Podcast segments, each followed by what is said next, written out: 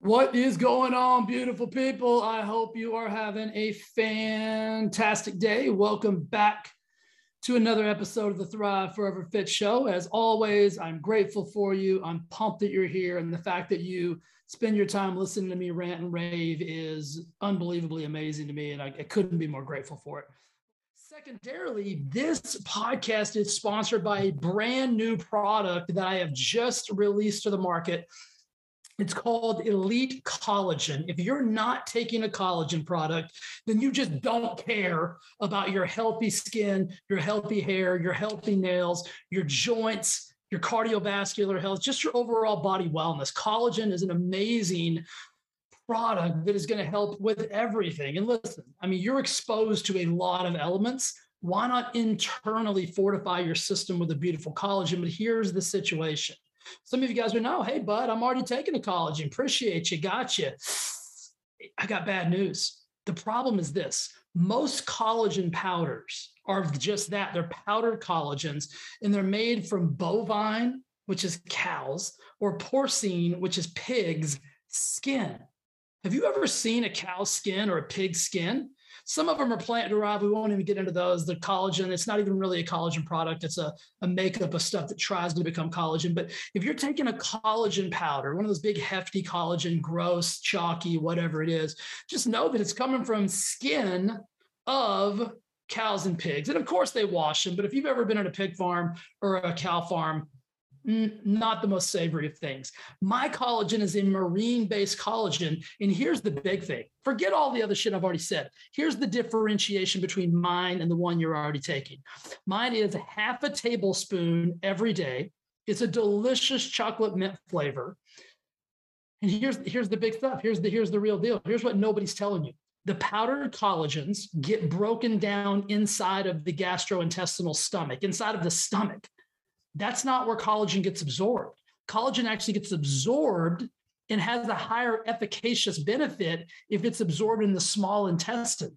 Well, see, mine passes through the stomach based on a beautiful collection of, of polymers and a collection of these peptides if you heard that, that's just Rudy taking a sneeze. He likes to be introduced in some of these podcasts, and I didn't give him a proper shout out. But my collagen actually passes through the stomach and gets digested inside of the small intestine, which is where all the magic happens.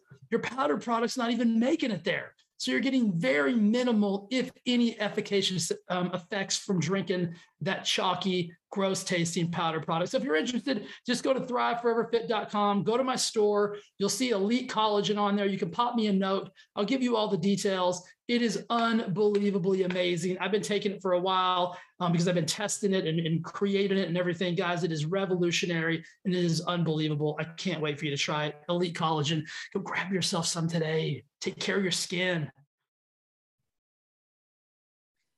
Jeremy, welcome to the show, brother. How you doing?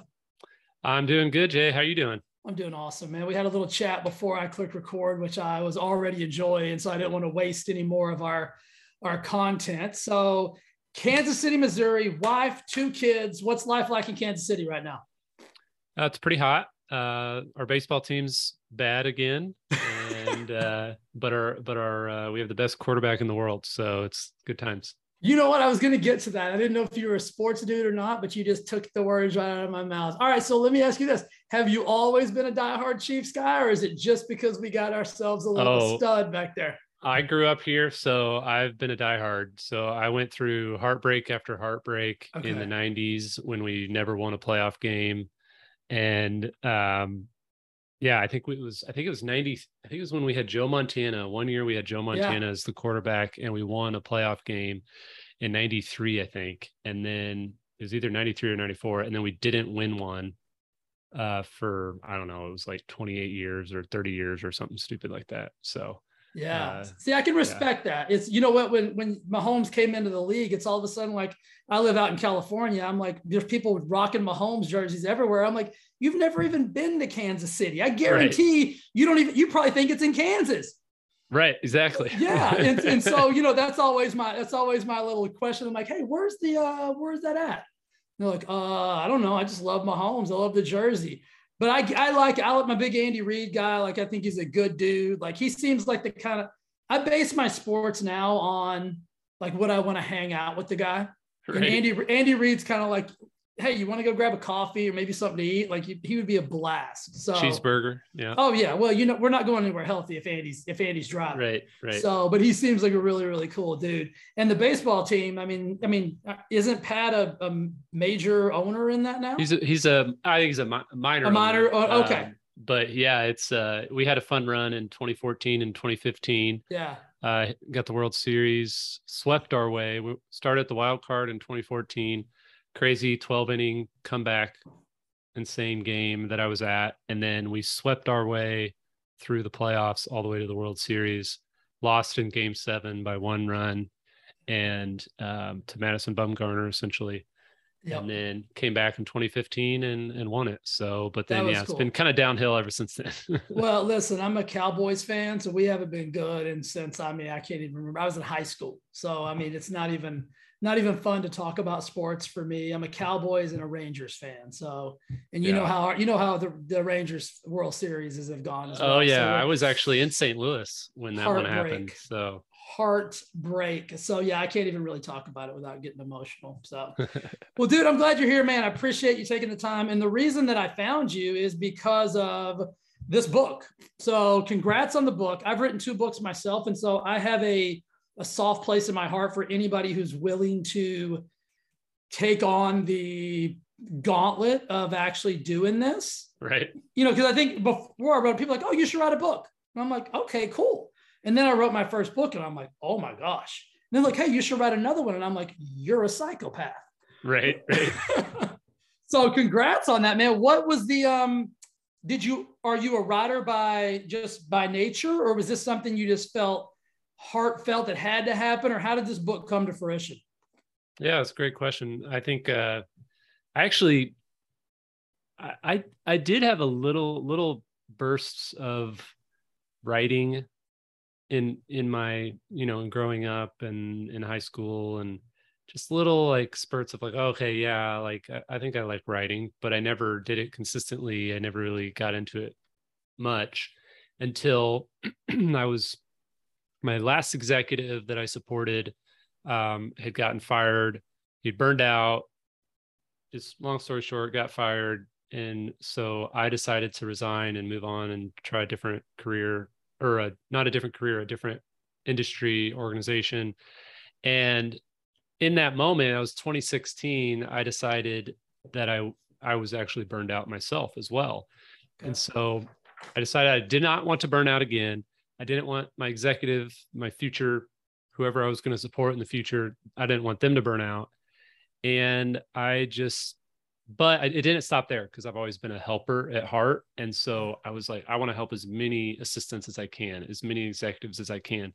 So I thought, well, what if I started blogging? What if I almost kind of had this coaching training um, program where I would help assistants find an ex- find an executive assistant, equip and empower their executive assistant, and all the while resist burnout. And so I started blogging, I started getting active on LinkedIn, building my network. Over the years, started speaking, training, coaching, and about so it's two years ago now, well, a little over two years because the book's been out for two years. I said, All right, I think it's time. I, I, kept having the same conversations yeah. over and over again. And I was like, all right, I think it's time to put everything down in a book because I can't have these one-on-one coaching calls. I'm still a full-time as an executive assistant. I still, right. you know, I have a day job, I have kids, I have family.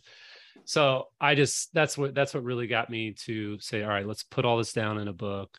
I can reach more people and don't have to necessarily increase the amount of time that I spend on this. Right. So Right. Was there any, I'm, I'm asking this because I had this feel, was there any like fear associated with, hey, nobody may read this thing?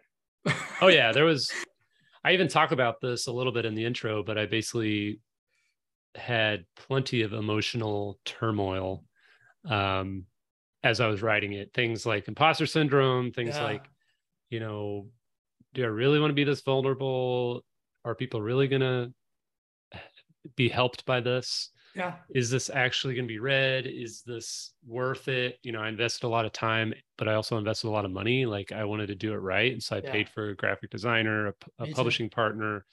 I paid for another, for like another editor, even though I didn't necessarily need that editor. I went ahead and paid for another editor because I wanted to do I it right. The same thing. I did a double edit because I'm like, listen, if I'm gonna do this, like I don't yeah. want to, I don't want to look like a stooge. Like right. So I was like, all right, I'll I'm gonna invest a lot of time and money in this. And so then yeah, you're just like, I told my wife, who was very supportive and actually helped me really even line by line go through the book as well and yeah. really help help make it better. But I told her, I said, well, it's gonna be an investment maybe we'll make the money back. My I basically said my goal is to make the money back in yeah. two years.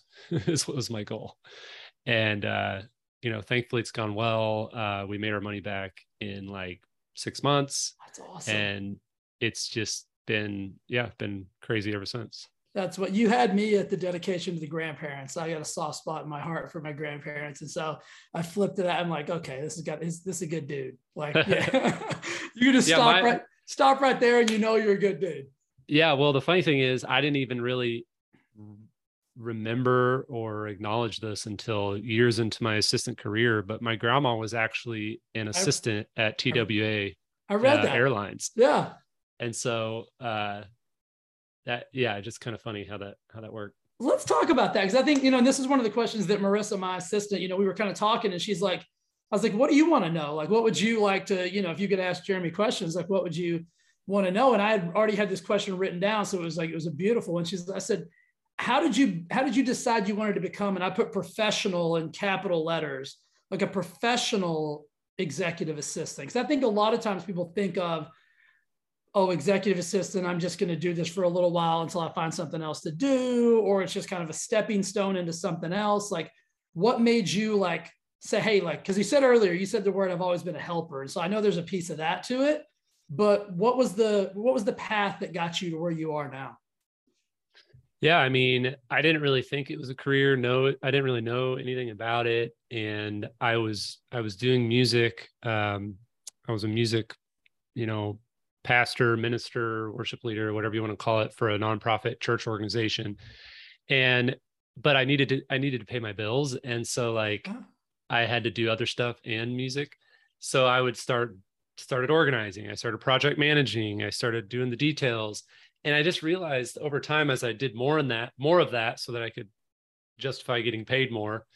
Uh, I was like, man, everybody around me is just is terrible at showing up on time, replying to emails, managing calendar, keeping up with to-do lists. It's like, what is the deal? Like, is everybody, am I just am I really good at this or are they just really bad at this? Right. And I, uh, uh, after a while, I realized it was both. Um, and then my, I, I think it was the, the executive assistant to my prior executive before I became his assistant sent me this article in the Harvard Business Review from Melba Duncan called The Case for Executive Assistants something like that. I think it was called the case for the executive assistant. And it basically talks about the ROI and and it and it lines it out and says, okay, if you're a CEO, you do you really want to pay yourself, you know, whatever I don't remember the exact numbers on this example. This was an older article, but it was like, do you really want to pay yourself $350 an hour to schedule meetings?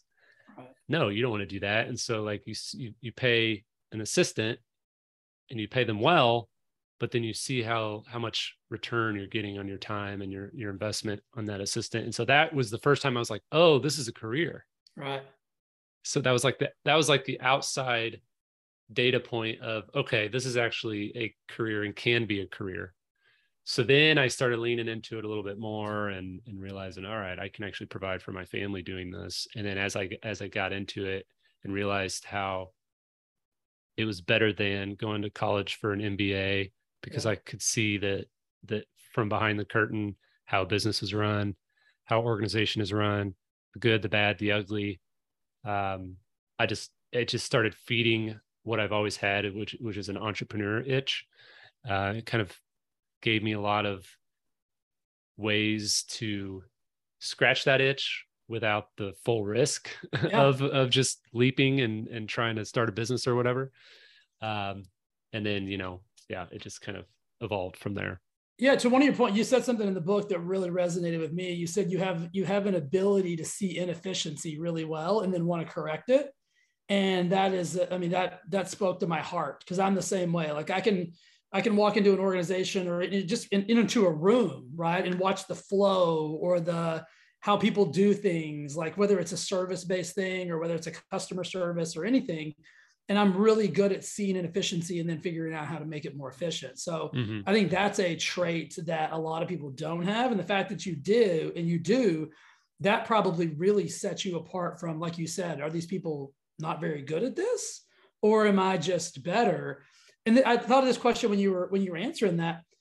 Did you open up a lot of the executives eyes to the value that you brought to the table? Because i assume a lot of them at some point just had somebody who was like hey if that thing rings answer it. Get get me a cup of coffee. Base just basic low level like things. Did you open up their eyes to the expansiveness of what you could bring to the table?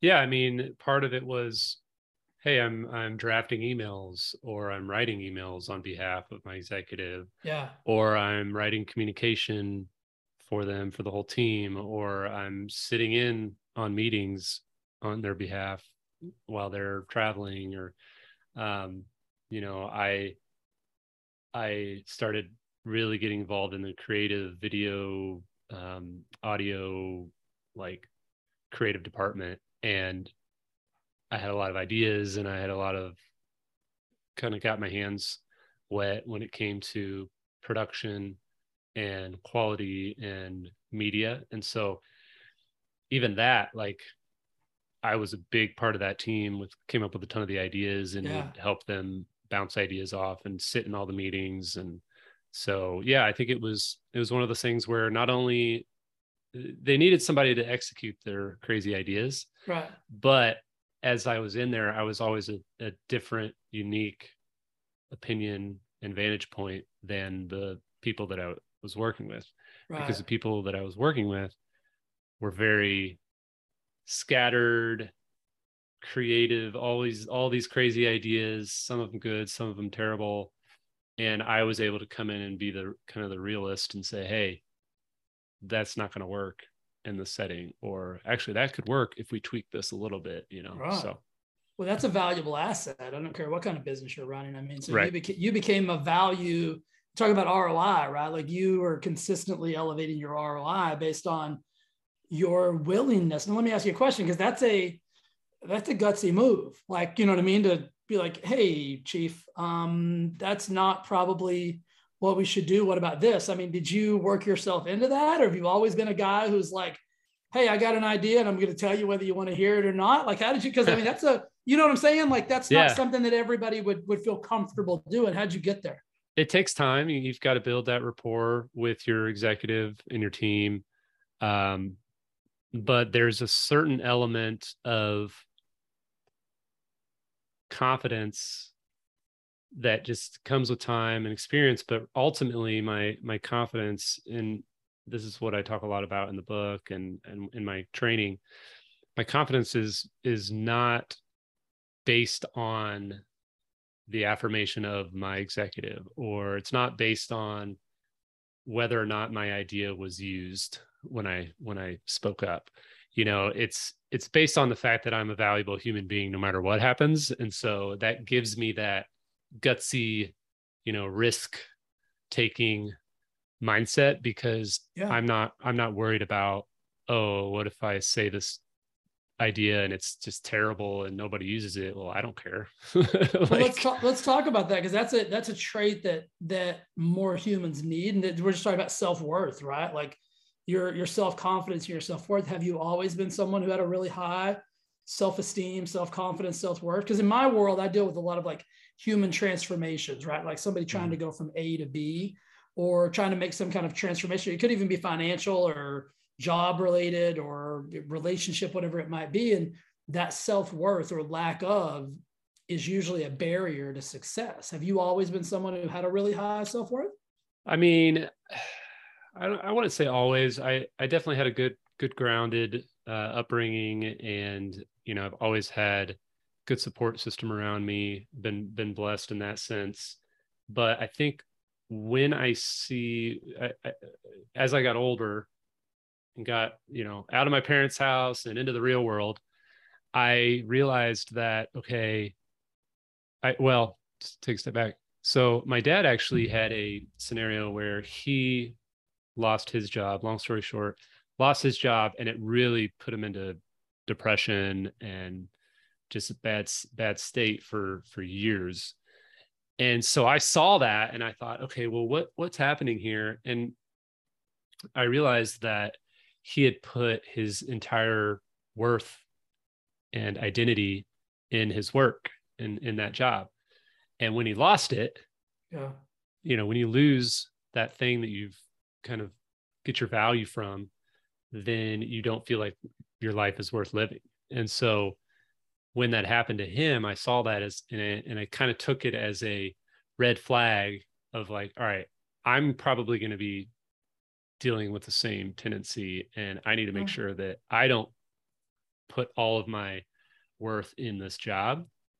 And so at at a at a low level i did do that well i started to do that where i was like all right if i lose this job i'll find another one it's no right. big deal but i i i also didn't i also put everything into that job so i did have all right. my eggs in one basket financially socially mentally every, everything even spiritually like it was all in that basket and so when that was gone I did kind of have to start over, and I didn't I didn't set myself up to succeed um, in in diversify, if you will. Right.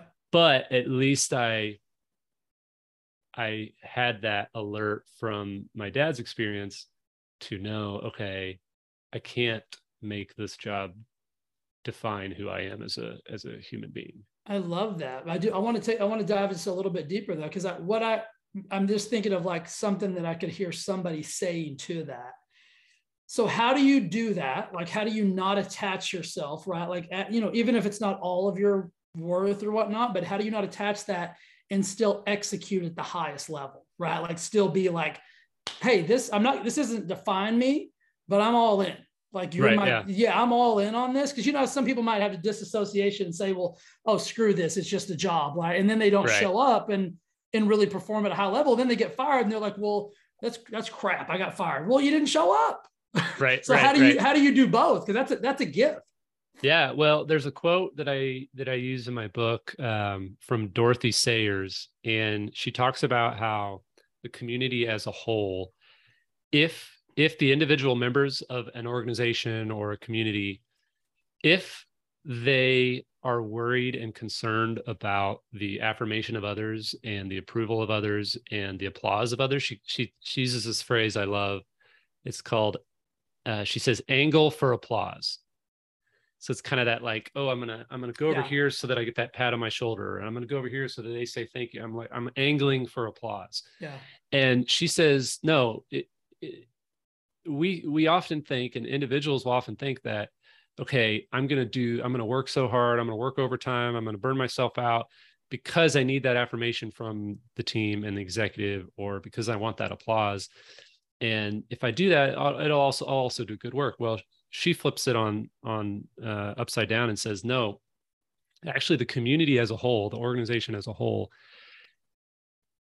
is is hindered and suffers when we do that. And so instead, she says, what when the community flourishes, it's when the individual members serve the work instead of angling for applause. Yeah. So she talks about how you can serve the work. You can you can be excited about doing a good job, doing an excellent job and not and disassociate it with angling for applause and trying to have that approval and that affirmation and and essentially your worth. So you can yeah. detach your worth from your work and just serve the work. And right. so that's that's kind of how um, that framework that Dorothy Sayers talks about has really helped me shift my mindset of okay, no, I'm not going to just be lazy and say, oh, it's just a job and whatever. No, I'm actually I care about the work that I do. Yeah. But I don't attach my value to it. Yeah, you you talk a lot in, in the in the book about avoiding burnout, right? Or trying to help people not get burned out. And I, when I think about what you do, I mean, I think high stress, high demand, especially based on the executive, right? Like I'm sure some of them are more high stress, high demand than others.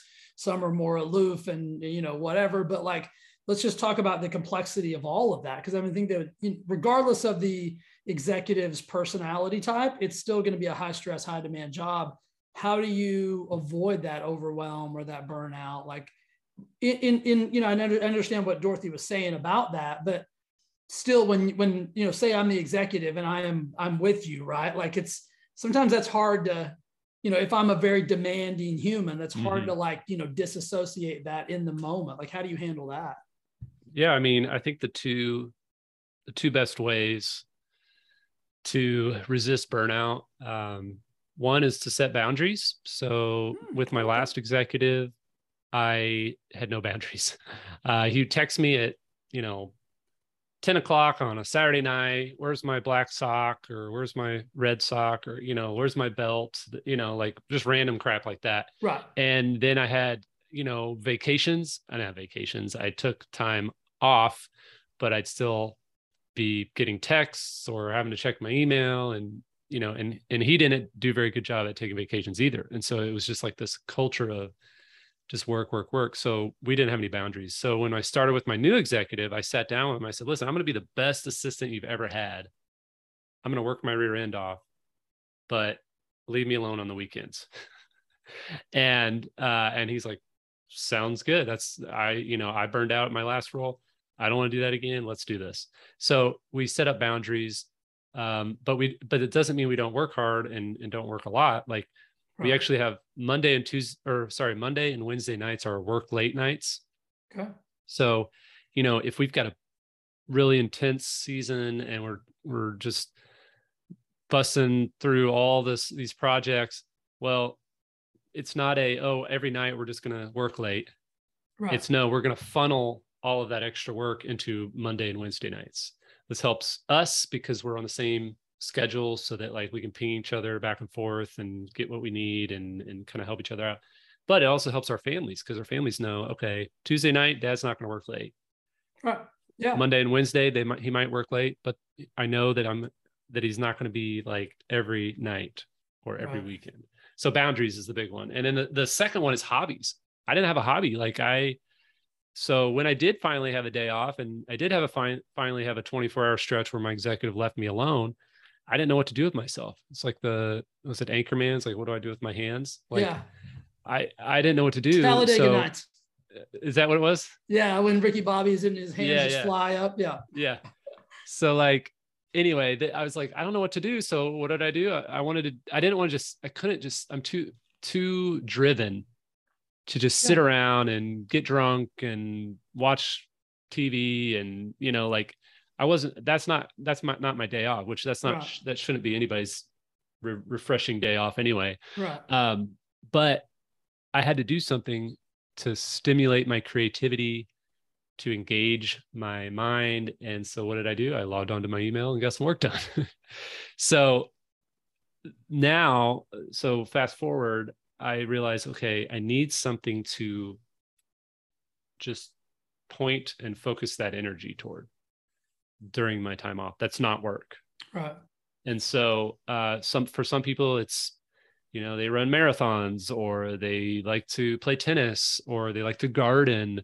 Um, some people they like to work on their their truck you know all weekend so, you know whatever it is it's something that's refreshing to them that's not work um, but also keeps them going. So for me, it's been playing sports with my boys, um, take you know helping them out with their baseball and soccer and all that.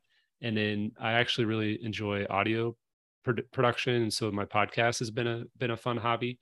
Okay. Um, and I'll, so I'll spend you know a couple hours on a Saturday editing an episode, and it's kind of it's a good release to help me use some of the skills that I have yeah. and be creative, but it's not super stressful and, and super time consuming.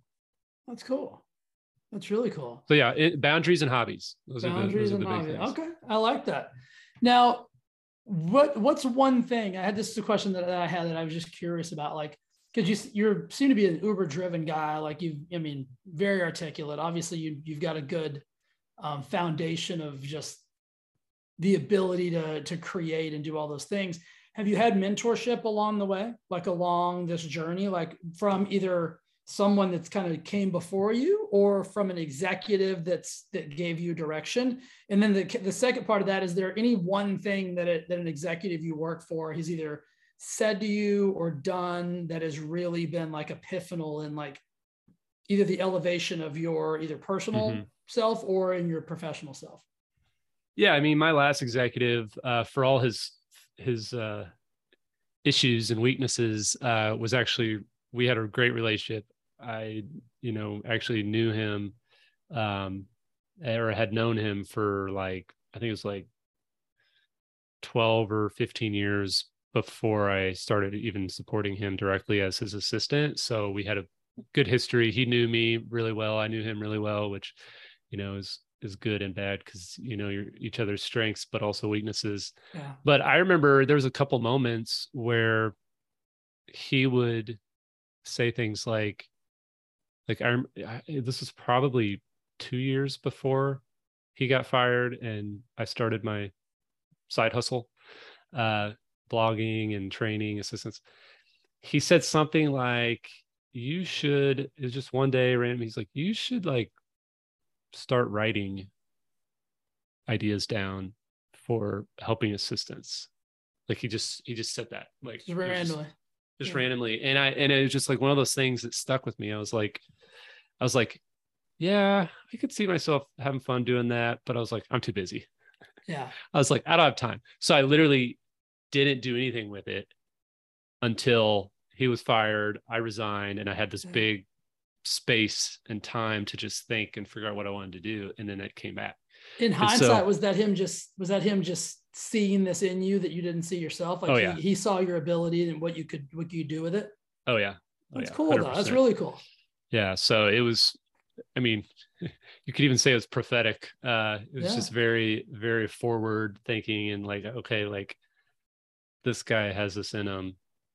But he was also like, well, but you know, I'm also I also need him, so I don't want him to leave me. so keep him busy, kind of a thing. But anyway, yeah. And then as far as mentors, I mean, just just uh, as I've gotten put myself out there after after that role and getting into this new this current role that I have, I've really networked with so many assistants all over the world, other thought leaders, other authors. Uh, a couple of my friends are big. Um, they're not in the assistant industry, but they're big business author people. So my friend Mike Weinberg, who's a sales um, management guru, best-selling author, and then my friend John Ruhlin, who wrote a book called Giftology. Uh, it's a it's a another great deal. But they both were very encouraging early on and, and introduced me to certain people and have just been supportive along the way. And so it's always helpful to have a couple people like that that can kind of yeah. encourage you. And and even when I was writing my book, my friend Mike, he had he'd already written three best-selling sales wow. books, and he just gave me some really really really good advice on the book. And I just remember like okay all right and then as i started getting into the process more i was like wow he was he knows what he's talking about yeah yeah there's value in association right like who you surround yourself with you know it has yeah. a really you can have a great value on your life like what about your how is all of this you know working with all of these different executives and now cr- the creation of your own business like you know you're you know has it made you a better leader yourself both professionally and, and personally? Like has it has it helped you blossom in those areas? Yeah i mean i think you know there's there's practical things like i now am not financially um, relying upon one source of income. And so that's been a big weight off of my my shoulder, my wife's shoulder, my family shoulder like just knowing that like okay, if this business stops making money, I still have a day job. Or if I lose my day job, I still have this business that's yeah. making money. Like so even just the the opportunities that that brings and the flexibility that that brings and the control that that brings in the sense of I can say no to a lot of things because right. I have this flexibility and these opportunities. So it's made me a better prioritizer uh, because before it was like, oh, I've got to do everything, but now it's like I can be selective. So right. if if I get a speaking request for some event and you know they say well we only have $500 to pay speakers well when i first started uh, i was like that's a lot of money to, yeah. to speak i can't believe somebody would pay me to do that right uh, but now that i've gotten into the world and know a little bit more about the ins and outs of the of, of that world i'm like okay this is this is embarrassing you're getting $50000 from that sponsor and you're gonna right. you know do all those you're gonna pay speakers so but i have the ability I, I, know a lot of speakers in my industry that don't have the opportunity to say no because they need right. everything they can because that's their only source of income right. so i can i can say no to things i can have some creative you know freedom to write a book do a podcast put up put out an online course run uh, host an event you know whatever i want to do. Um, it's just it's done that. And then personally i mean like i said it just it's very very helpful to have a hobby and have those boundaries but it's easier to have a hobby and easier to have those boundaries when you have like i said these multiple streams of income so right. that you're not like worried that you can't pay the bill next yeah, month I mean, yeah, financial flexibility. Off. Yeah, absolutely. Yeah, financial flexibility is, is an amazing, you know, gift that you can, you know, give to yourself. So you're not, yeah, I think the, the ability to say no to things is, gosh, that, that's such a powerful thing. Yeah. What is your, I'm assuming, so when I think about like what you do and like just, you know, the, the world that, you know, having an assistant myself and the communication between, you know, the two, the two parties, um, how have your core values made you like really top level and, and you know who you are in this in this world right? Because i think when i think about the complexity of the relationship right i think communication is vastly important but i also think trust and loyalty and those type of things because i mean you're probably you're being given the keys to a very valuable organization if you will in a lot of instances. Like how is how have your core values really kept you like in that that focus of that? Yeah i mean i think like i talked about at the beginning i've always been a helper. Um, i just i just really i get up in the morning excited to help other people. That's so. If i if i see that my executive is has the energy and the time to take their you know kids to the pool for an afternoon or if i see that my um, you know my executive has this presentation coming up or this speaking gig coming up at this big conference and i see that i can you know help with the slide deck and really make sure it doesn't have any typos in it make sure it makes sense and help them work through that um, if I see that we need to raise $15 million in the next 12 months and I have, you know, some control over, hey, I've got my own network. Maybe some of those people want to invest. And um, I just, that's, that just keeps me excited about it. And so my yeah. value, my value of helping others really helps me do my job better. And then as of course on the side hustle side with the, with the assistant stuff, it's the same deal. Like I just got an, an, email from an assistant who went to one of our free webinars um, about salary negotiation. And she's like, I took this webinar, I followed all the steps, and I'm just happy to say that I just got a 30% salary increase because I followed all the steps that I learned in this. And another one uh, sent an email saying, I just got it, landed a new role, making a 50, 50% more uh, money than I was making before. And it's like, that's that's why I do this. That's like, gotta feel so my, awesome. My value, yeah, my value of helping people um, and seeing them reach their goals and get more opportunities and really resist burnout and lead well. That's that really really helps. Have you always had awesome communication skills? Like, have you oh. always been oh, able no. to like, okay, let's talk about that. Cause I, I'm a big believer that, I mean, I think communication can be the, either the, the greatest gift of an, of a relationship or the detriment of a relationship. Right. How, how have you gotten to where you are and, and how, how bad was it? And, and how did you get, I used to be, transition? I was a homeschool preacher kid, shy, shy kid, hardly so, so, said a word. Not super social, like very... not social, awkward, just just quiet. And everybody's you guys are so quiet. You're so quiet. And when I would say something, you know, like in high school, like other high schoolers, students would say, uh, wow, Jeremy, Jeremy said a word or Jeremy speaks or something like that, you know? So anyway, I, I got a job at Walmart when I was 16 or 17 and you know, it was required like, hey, you know, how may I help you? Like, right. can I help you find something? You know, you had to talk to strangers. Right. That was your job on the floor. Mm-hmm. And so anyway, I I started getting a little bit of out of my shell then. Then I started playing guitar and singing in about when I was 17 or 18, around that time. So kind of was coming out of my shell then.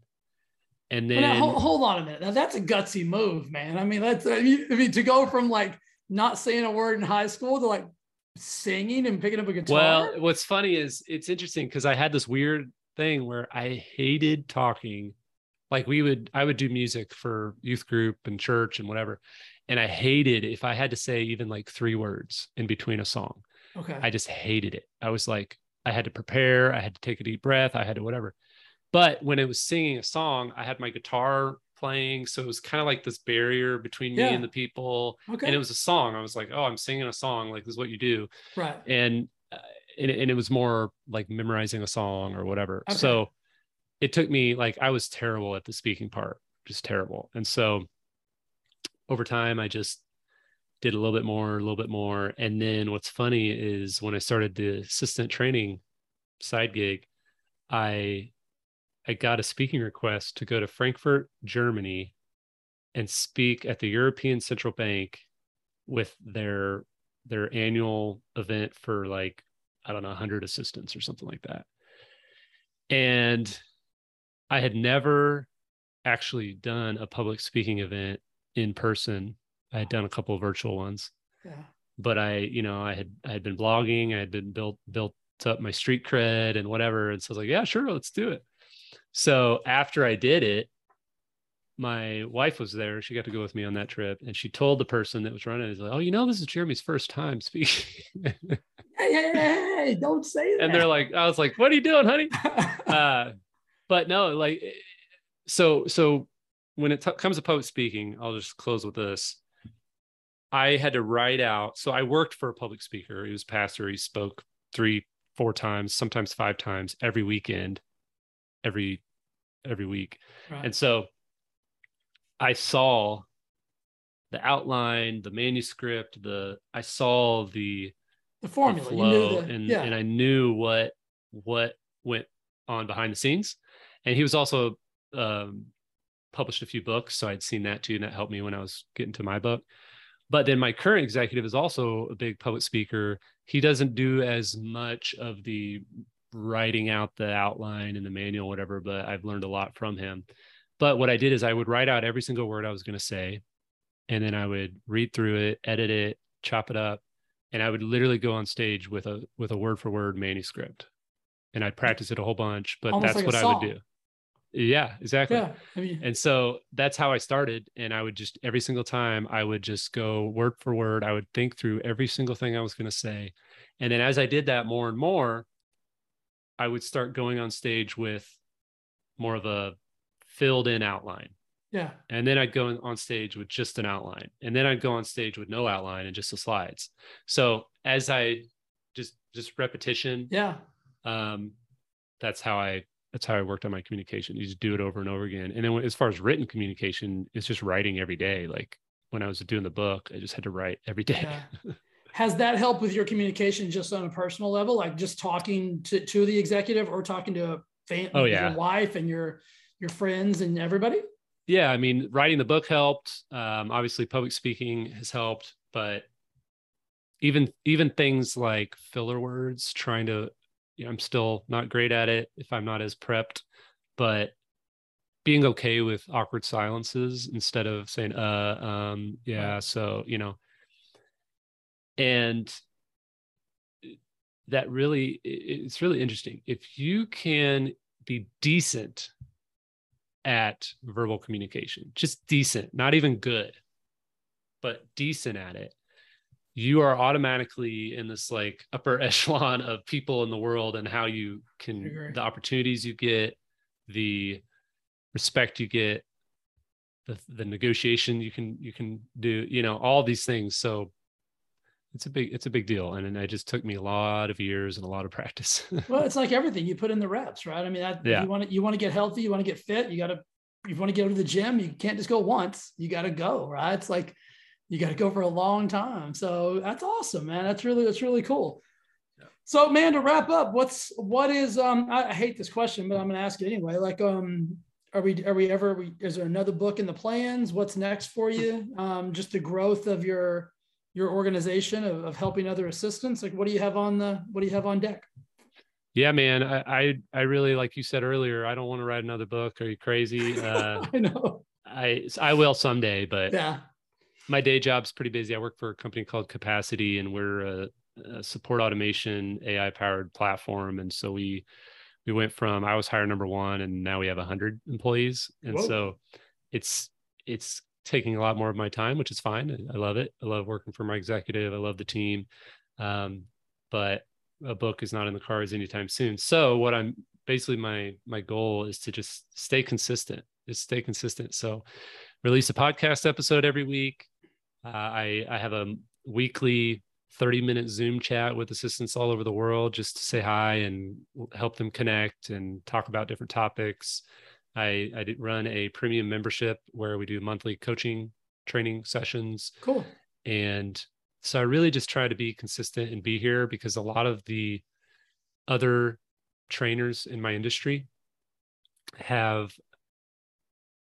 come onto the scene and they're they're all this and doing this right. and then they just disappear or they burn out or they whatever. And so my goal is to just stay consistent and keep helping people.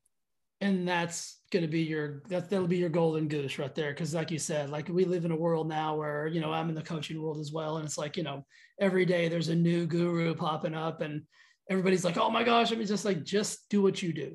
Be good at be be excellent at what you do stay consistent be committed to it and you'll be there in the end, right? Yeah. So hats off to you, brother. I'm proud of you, man. So I my suggestion would be for anybody listening, like whether you're an assistant or you have a desire to be assistant, or whatever, this book is is top quality for a lot of reasons, like communication and your ability to, like you said, be in that top 5% of people who are just able to have conversations and write well and those things will serve you in life like no tomorrow. So congrats on the books, brother. Thanks for coming on the show, man. I really appreciate it. And uh, wish you nothing but massive success. Yeah, thanks, Jay. Appreciate it. And uh, if anybody wants to hear about how to hire an assistant or fire an assistant or whatever you want to want to help with, just uh, feel free to reach out, leaderassistant.com. I'd be happy to help. Is that the best? So if they go to leaderassistant.com, they can find the book, they can find all your social media, they can find everything. Yep. Yep. All right, perfect. T- that'll be in the show notes too, guys. So you don't have to write that down if you're driving or whatnot. But um, thanks again, brother, and uh, look forward to uh, following you and watching all your success. Yeah, thanks, man. Take care. All right, bud. See you in a bit. Hey, before you go, I'd just like to say thank you again for listening to the Thrive Forever Fit podcast and watching on YouTube. It means the absolute world to me. And if you would, if you would do me one favor, and that is simply subscribe and review this podcast on whatever platform it is that you enjoy it on YouTube, Apple, Spotify, doesn't matter. I would absolutely be so grateful and so thankful if you do that for me. Thanks again for listening, and I'll see you again next week with an awesome, awesome episode. Bye.